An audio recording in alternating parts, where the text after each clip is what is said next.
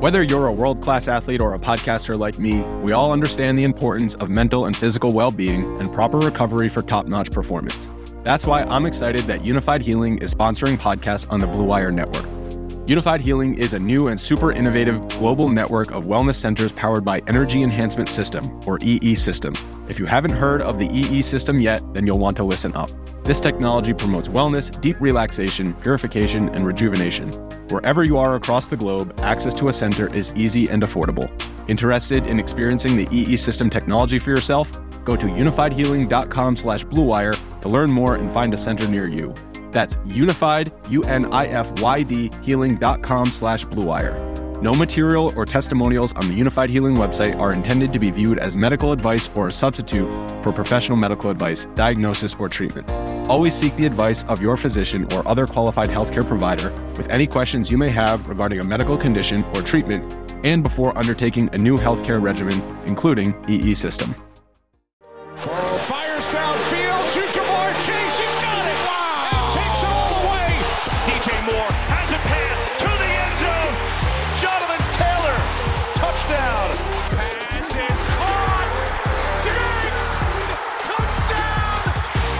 Hello, and welcome back to RotoViz Overtime on RotoViz Radio, brought to you by Blue Wire. My name is Colm Kelly. You can follow me on Twitter at Overtime Ireland, and I'm joined by Shawn Siegele as we get ready to dra- dive into one of the most popular pieces that goes up on RotoViz every single year. That is the Zero RB list, and that goes from 15 through to 1. It is a three part series from Shawn Siegele each and every year. It has come out, Shawn, over the last week, and it has been very, very popular. Fantastic reading through it, fantastic no surprise that listeners of the show will have heard us talk about some of these players over the coming or over the previous months. But what we're going to do today is talk a little bit about some of the guys that maybe made the list that we haven't fully touched on. But as always, Shawn, it's an exciting time of the season when we get to this point. But uh, congratulations on a, another fantastic piece. And when you read through the hits over the, the last couple of years in terms of how it has done, 2015, Devonta Freeman was the running back number one overall. We had 2016 with Melvin Gordon. Who knows? Maybe he sneaks back around again into it this year. And then we have Kareem Hunt, Alvin Kamara in 2017, James White, Tarik Cohen, Chris Carson 2018, Austin Ekeler, Miles Sanders 2019, James Robinson, Antonio Gibson 2020. Last year had James Conner, who was a massive, massive success. And then down the stretch, Devin Singletary and Rashaad Penny were the league winning running backs that you had to have. So we're going to dive into it today, Shawn. But once again, awesome, awesome work on the, the zero RB list. Well, thank you. I, mostly it's just about the players, right? I mean, the players are the ones who really put this together by all of their amazing work through college and then battling to get into these situations on the teams. We don't want to go too much into zero RB itself for this show. I mean, that's not what this specific show is about. But when you go back and look through the successes on the list, it really reinforces how the overall process works, right? And one of the things that you have at the running back position is that it's difficult to play two stars. And so if you have this backup with elite talent, often they're not going to play much at all early. As a result, they don't get drafted that early. That is a dynamic we're seeing change a little bit this season. And you look at the prices on some guys like AJ Dillon and Pollard, and you think to yourself, uh, in years past, you'd be able to easily draft these players as zero RB candidates. In this season, I, I really feel like they are priced out. And so some of the best contingency based plays are, are going as though that possibility exists. That's not something that I'm chasing necessarily. I think we have to focus on the other options, but I'm also not saying that won't work because one of the things that we do see throughout history is that these guys come through, and when they come through, they score a lot of points. And it's shocking just how high in the overall finishes some of these running backs end up. But it's also an element where the points that they score are often so concentrated during the times of the season that are most important to us that I mean, your upside on a zero RB team. And then one of the things that we also mention is that uh, this list isn't just for this very select group of drafters. It's great for you if you're doing anchor RB even if you have a hyper fragile team and you're just going to select maybe one, two running backs late, you still want those guys to put up points, right? If you draft a hyper fragile team and one of your running backs early gets hit, then you're down to two and you're thinking, I mean, I need points from those other players, especially in best ball where you can't swap them out. But even in, in redraft and FFPC main events, you know, you need to have a little bit of redundancy. And so making sure we maximize our chances at the really big play is a key part to winning in fantasy. Is one of the reasons why structure matters, but then structure within the context of we also need to be drafting the right types of players. And one of the things that was kind of fun this year, it doesn't always work out this way. I'm not trying to force this necessarily, but I do kind of run the countdown in reverse order of ADP. And so we work back from the very cheapest to the guys who are starting to get up to the edge of the dead zone there. And this season it was fun because the 15 to 11 had this theme of extreme athletes with also very inexpensively priced receptions. The 10 through 5, through 6 list was very heavy on pure breakout candidates. Always a fun group to be looking at there. And then the 5 through 1 we're getting some of these same guys back who've already done it for us, right? So we have some veteran I wouldn't say superstar. I, you know me, Colm. I'm not someone who necessarily avoids hyperbole. I think it can be can be fun to, you know, just be enthusiastic. So not, but but superstars would be a stretch. But veteran superstar zero RB guys. Yeah, I mean elite, borderline elite players who are yeah. still very inexpensive, right? And so those three groups. Uh, today we're going to talk about one player from each, and one of the things I like about Zero RB is that you can put some different profiles onto your team and they can do different things for you throughout the course of the season. You have some different ways to get it done. Uh, that that's another little thing that I like in terms of how some of the tactics can get you through to where you need to be. Yeah, and I think uh, the first guy we're going to talk about today, so we are going to take one from each of the three pieces. The articles themselves will be linked in today's show notes, so you can check them out up on rotoviz.com. Quick plug if you are signed up to rotoviz.com, you're not already a member, you can use the promo code RVRadio2021 at checkout to get yourself a 10% discount to gain access to all of our content and tools. But Shawn, the first guy on the list, an interesting backfield. The talk all offseason has been around Clyde Edwards Helaire, Pacheco, Ronald Jones's continued descent down draft boards and his ADP crashing. But the guy who we've been drafting quite late in a lot of these drafts throughout the offseason is Jerick McKinnon. He's had a little bit of a tour around the NFL in, in recent times, but was with the Chiefs last year, had some nice games down the stretch. But you mentioned the athletic profiles of some of these guys in the 15 up to 10 range. And Jerick McKinnon, when he is healthy, is uh, has, has elite, elite athleticism. He really does. And you, and you set that up nicely talking about the Chiefs backfield and how it is one of the most interesting backfields because if anybody ever really emerged, you could have this Kareem Hunt type of season, the types of points that he was putting up before he had his problems and got released from the Chiefs. The dream, Shawn, would have been if the Chiefs had drafted Jonathan Taylor. Yeah, that, that's that's not a bad dream. You know, if they had drafted DeAndre Swift, you know, there were some routes to getting there, but Clyde Edwards-Helaire has continued to look very pedestrian in his limited number of preseason carries. Again, we don't want to overemphasize those, but at, with with CEH, you're looking for any spark, right? And we just we don't necessarily get that. You also don't get the impression that he's impressed that much in practice, which is one of the reasons that Isaiah Pacheco has been such a sensation now in the last week or so. He has started to fade a little bit whether or not that's justified, I think is up in the air. I've always been a little bit skeptical there because he doesn't have the production that you would re- really be looking for. Now we know that Rutgers was not a particularly good team. It's going to be harder to be a star at Rutgers than say at Alabama. You're running behind very different offensive lines, and yet a player at the level he supposedly has been in practice during training camp, you would expect him to be able to overcome the situation there in Rutgers more than he has. But you have special athleticism from him you have special athleticism from McKinnon in the past.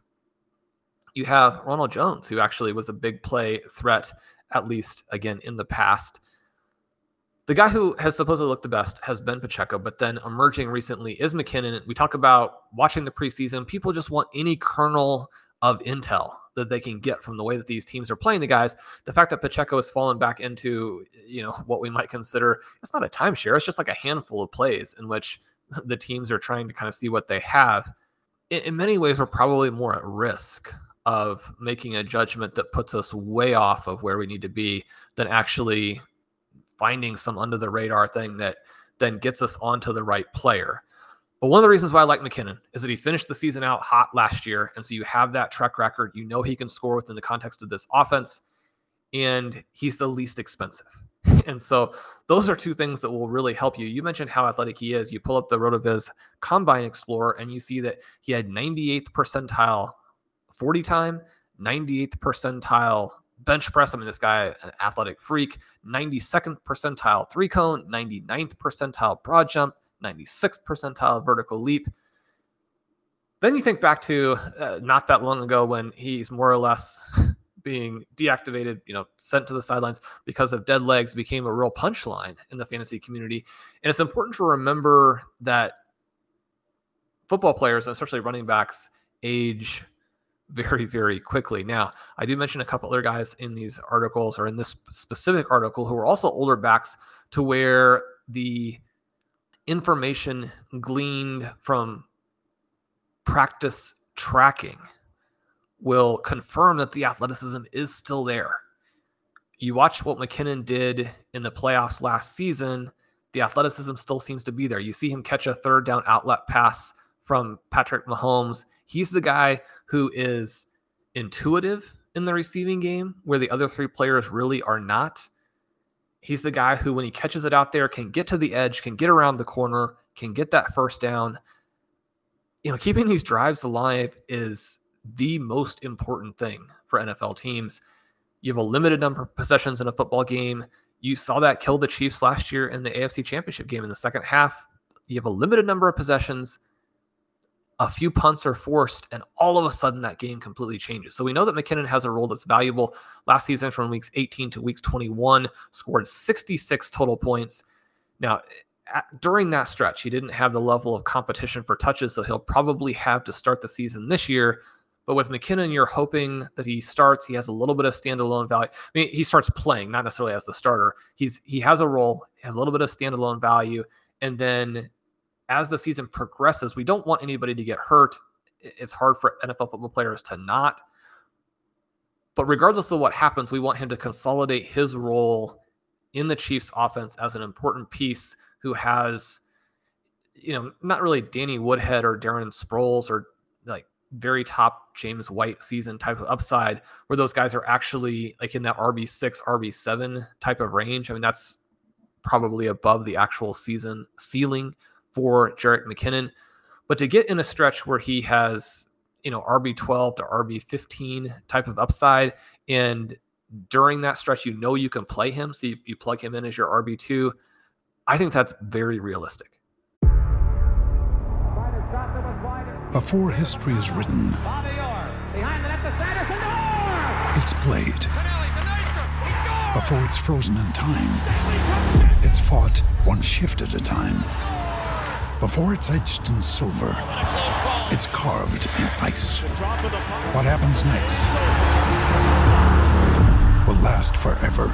The Stanley Cup Final on ABC and ESPN Plus begins Saturday.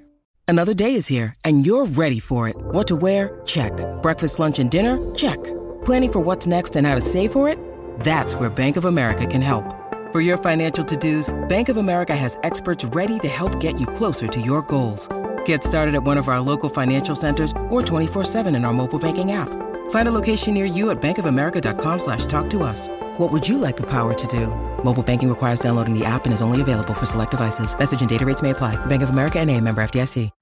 Moving into the top 10 now, Shawn, and luck we joked last year about the king of the running back dead zone was Mike Davis, but Mike Davis did play a substantial role, particularly in the early part of the season with the Atlanta Falcons. Obviously, Card- Cordarrelle Patterson was the real breakout, very, very late round pick, sometimes undrafted up until the last kind of week or so of the season. He is going now, though, as the lead back in the Atlanta backfield, but they did draft Tyler Allgeier this year. He did slip to 151st in the NFL draft. May not have the athleticism that we mentioned that Jerick McKinnon would have in terms of that five of the group. But when we look at this five, there's some interesting names in it. But Tyler Allgeier, what stood out for you to add him to the list and particularly to to get him to the top 10? Obviously, that there is obviously ranked by ADP, but he is kind of currently going in an interesting range of the draft. Yes. So it was disappointing to see him fall, but he does go into a situation with the Atlanta Falcons that is pretty much perfect, right? You look at what he's done from a production standpoint 2020 averages 7.5 yards per carry. 2021 jumps up to 278 attempts. He catches 28 more passes. He goes over 1,800 yards from scrimmage. He doesn't have the elite measurables, but he still earns comps like James Conner, Zach Moss, Eddie Lacy, especially Conner and Lacy. We know those guys have scored some fantasy points on occasion. And uh, this is a player who probably outperforms the tested athleticism. His breakaway rush score of 78. You contrast that to guys like Pacheco, who we just mentioned, who is 38, Tyrion Davis Price 34, Brian Robinson 33, Dameon Pierce 23. This is a guy who was able to break some big plays at BYU. He looks very impressive from a size, athleticism standpoint when you're watching him play, even just in these preseason games. We know he's gotten a little bit trendier now after scoring two touchdowns in preseason week three. That's really one of the reasons that we do like him. He has this potential to be a goal line threat for them. You mentioned Mike Davis, disappointed last season, but even within the context of disappointing, he still finished at 9.5 expected points per game. That's a range where uh, someone is playable, especially if you think that they have individual touchdown upside in any particular game when you throw them out there. But the real thing is that they probably wanted Davis to be above that 9.5, right? In the first five games of the season, he was at 15 and then sort of played himself out of the role. We could see the opposite with Allgeier, where he starts at kind of the lower level that Mike Davis was at in the second half of last season, really the second fiddle to Cordarrelle Patterson. But then as the season progresses, we know that this Falcons team is still very much in the building process. They're in the talent acquisition phase. They probably don't want to overexpose Cordarrelle Patterson Allgeier could be that 15 EP per game guy down the stretch, and that's exactly when you need him for fantasy. Shawn, as we move into that top five, obviously the top five is what people probably are messaging the most about. Who's going to be Shawn's top five guys this year? How does it play out? You know, but the key is that then when we do these drafts, because they're based on ADP, the top five maybe aren't essentially able to be on the one roster because they're going to go in similar ranges in terms of ADP. Usually, if you can get two of these guys in dream scenarios, you might get three of them. But a lot of the time, what you're doing is the 15. And I even sent Shawn a, a screenshot of a draft I did after the, it came out and I had five of the top 15. That's probably what you're hoping to get in terms of that overall build. But Shawn, this one here, a few interesting names in it. We won't go through them all, but the one I did want to bring up because I even had somebody who did a draft recently and they sent me the draft and they were like, oh, I took and it's going to be this guy's name. Eh, and then I was like, well, surprise for you, he's on the zero RB list. Uh, so we have talked quite a bit about his running mate, and that is Rhamondre Stevenson being the other side of this coin. But Damien Harris makes the list at number three. Obviously, we have Rhamondre Stevenson, a superb talent, looked really strong at points last year. But Damien Harris also had a, a monster season. He had 15 total touchdowns on the season last year. And this is a similar situation, Shawn, to last year, maybe with Zach Moss, Devin Singletary. Both of those guys were going in a similar range. The ADP started to change, and then now in this situation, Harris is the least expensive of the two. So obviously, it's hard to bet against Rhamondre Stevenson, but it's also hard to get a bet against Damien Harris and his talent of what he showed last year. How are you breaking down that Patriots backfield, and, and what's your thoughts on Harris as he is number three on the list? The Patriots are, are always going to be a controversial one. We know their backs have been tricky to play in recent seasons, but the overall size of the pie can help. Last year, their backs scored the second most total points in fantasy. So even once you split that up, you still have some scoring. That's one of the reasons why Damien Harris ended up being a pretty good pick for people last season. I included him on the list as a little bit of a contrarian play and to force myself to make sure I didn't get too lazy or content in terms of the types of players that I'm drafting. The preference would be to take someone like Rhamondre Stevenson, where you're looking at him and thinking, okay, this guy could be David Johnson. This guy could be Le'Veon Bell. If Damien Harris gets hurt or gets traded, the traded part seems far less likely now since Ty Montgomery might not be healthy at the beginning of the season. There are backups behind that maybe not playing quite to the level that they would be comfortable with getting rid of him. But Rhamondre Stevenson, very easy to see how he could finish as a top five overall back, certainly a top five back, say over the second half of the season. 230 pounds. He's number one, number two in the NFL last year with a 14.3% broken tackle rate. You look at Harris, and the numbers aren't as gaudy, but they're still impressive, right? We're talking about a player who was an elite goal line back last year. His numbers, and you can pull this up and get in the really cool stealing signals tool. Looking at those numbers inside the five, very similar to James Conner, Austin Ekeler, those backs much more expensive. Now, those backs also have some other things in their profile, potentially elite receiving backs as well. But I don't think that Harris is that similar to LeGarrette Blunt, who had 13 touchdowns on 29 in close attempts in 2016. But again, one of the things that it reinforces that this Patriots offense can potentially do that. Damien Harris, a better talent, I think that people realize. He's probably one of the best pre contact runners in football. He joins Darrell Henderson, Jonathan Taylor, Miles Sanders, kind of in that group, averaged 2.5 yards before contact in 2020, up that up to 2.1 last year. The thing that really separates separates him from Henderson and Sanders is he balances that pre-contact ability with post-contact toughness. Obviously, not a small back. Averaged 2.6 after contact in 2020, 2.4 last year. As a result, his yardage efficiency ends up being fantastic, right? Now, the, the question I think that everybody has, and then I get asked a lot, is what about now? Because Josh McDaniels is gone. They're trying to change the offense to more of a Shanahan type of offense. They appear to have non offensive coaches in charge of some of these things. That part, maybe not the best. And yeah, I think that the upside eventually will get to be better. Bill Belichick has talked about how now within this new offense, they may use these guys more for a three down workload. If you take out the the 4.7 receiving EP that Brandon Bolden averaged last year, and obviously James White played for a couple games, he was over six. JJ Taylor pulled out a little bit as well.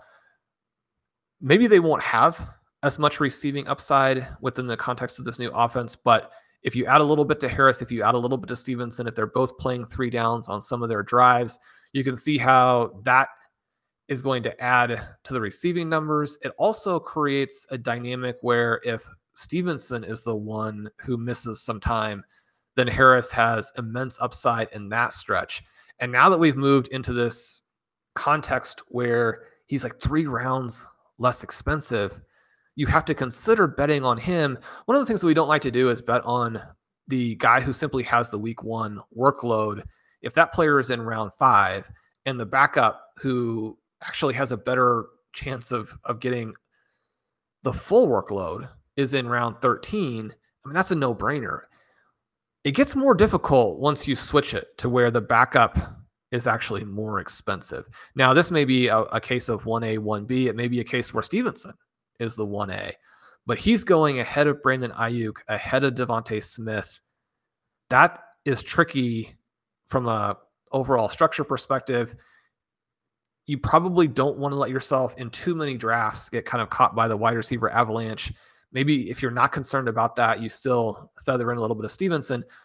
But if you're worried too that the Patriots are going to be bad this year or they're going to get off to a slow start, then that probably hits the more expensive player more because you need the early production and you need the elite production, the ceiling production from that player more than you need the guy who's being drafted two or three rounds later. And again, the two or three rounds may not be the big deal. It's the tier break that's the big deal. And I do think that they're on two different sides of a pretty significant tier break in 2022 all of those things lead me to believe that if there is upside, the best way to get access to it is probably through a player who is more talented than at least I've been giving him credit for. Maybe in general, the fantasy community is is higher on him, but more talented than I've given him credit for, and has this potential now to move into a profile that's very good for fantasy scoring. You know, one of the things I, I mentioned recently in discussing this with a number of other very sharp drafters is just this idea that the Patriots are probably a little bit different than you know 28, 29 other teams. You, when you think about the Kansas City Chiefs, for example, I don't think that they were necessarily upset with their offensive coordinator last year, but you did have some rumors that maybe they wanted him to get a head coaching job because their other option was to fire him. They bring back the failed head coach from the Chicago Bears. I mean, you've got some guys on the Kansas City Chiefs staff that maybe there are some question marks about. Yet no one's concerned about Kansas City. Now you can say that's because of Patrick Mahomes. That's very different than having Mac Jones and what he can cover up. But on the one side, you have Andy Reid. On the other, you have Bill Belichick. This Patriots team is a unit that I believe during one of their Super Bowl runs, they lost in week one or week two to the Buffalo Bills, like a bazillion to zero or negative 30 or something. I was that the exact score Colm? I don't know the exact score, but I think you're thinking of the we're on to Cincinnati season where they got blown out in week one and then they decided to go and run the league basically. So yeah, I mean, is it a good thing that the Patriots have struggled with their offense in the preseason and have very odd coaches in charge of it? No, I mean, that, that worries me like it worries everybody. But one of the things that you can potentially put together just these power complete you know, league crushing teams because of is when you look at situations where the pricing is wrong because everybody is concerned about the same thing or concerned about something that is valid but could flip. And you know, no, we don't want to go out there and just chase points off of all of the bad teams. One of the running jokes you and I have had, Colm, is that our best ball teams are really heavily playing the Week 17 Seahawks Jets matchup. If you have some Seahawks and Jets on your team, you probably want to have some good players or some players on good teams for the rest of the team. But when you have elite talents and you have situations where the offense is expected to be bad, so much of the downside is baked into the price, whereas the upside you're getting for free. I'm not suggesting you're getting Harris upside for free. He still goes in a range where there are plenty of other good players. You want to be careful about what you're doing there. Get some exposure to more than the one guy. But I've come around on his talent. And I think that six weeks from now or eight weeks from now, we're all likely to be looking at these this Patriots offense in a very different light. Yeah, I think so. And you you made a very good point there, talking about the price differences and the fact that there's there's a lot of times we'll talk on the show about players that we don't draft because we the players that are going in the same range are too valuable to pass up on. You mentioned Brandon Aiyuk and DeVonta Smith. They're going in the range now where Stevenson's going, which makes that a challenge and pick. But then once you go past that, there is a tier break, and it makes it very interesting then for Harris. Obviously, we'll have some updates to the zero RB list over the next couple of weeks before the season kicks off here. But yeah, definitely you need to be reading it up on rotoviz.com. Shawn, you mentioned the game, and I'm going to go back. It was the game I'm thinking of was the Chiefs and the Patriots in 2014. And just looking through some of the information, it was 41 to 14 in the game I'm looking at. Jamaal Charles returned from an injury to score three touchdowns. Tom Brady was picked off twice. And if we go back and look at some of the headlines, I do see here, I won't name the website, but embarrassing Monday Night Football blowout loss to the Chiefs sounds death knell for the Patriots dynasty. That was 30th of September 2014. I think the Patriots went on to win four more Super Bowls after that point before Tom Brady left to win another Super Bowl with the Tampa Bay Buccaneers. So, yeah, fun times. But uh, that circles us back to the Patriots running backs, and I think they're going to be interesting to follow this year. But that is going to do it for today's edition of the RotoViz podcast. Hopefully, you've enjoyed listening in. Shawn does have a contest ongoing at the moment. If you check the link in the tweet today, it will give you some information about how you can enter but you can win a $350 FFPC football draft with Shawn. Do get involved. It will be quite an exciting opportunity to get to draft. I'm fortunate enough to get to draft with Shawn on a semi regular basis throughout the preseason. I would recommend it highly to enter that contest. My name is Colm Kelly. You can follow me on Twitter at Overtime Ireland. My co host, as always, is Shawn Siegele. Check out all of Shawn's work, including what we talked about today, which is linked in the description of today's show. That is the Zero RB list. But until we are back with another show, have a good one. Thank you for listening to Overtime on RotoViz Radio. Please rate and review the RotoViz Radio podcast on iTunes or your favorite podcast app. You can contact us via email at rotovizradio at gmail.com. Follow us on Twitter at RotoViz Radio. And remember, you can always support the pod by subscribing to RotoViz with a discount through the RotoViz Radio homepage, rotoviz.com forward slash podcast.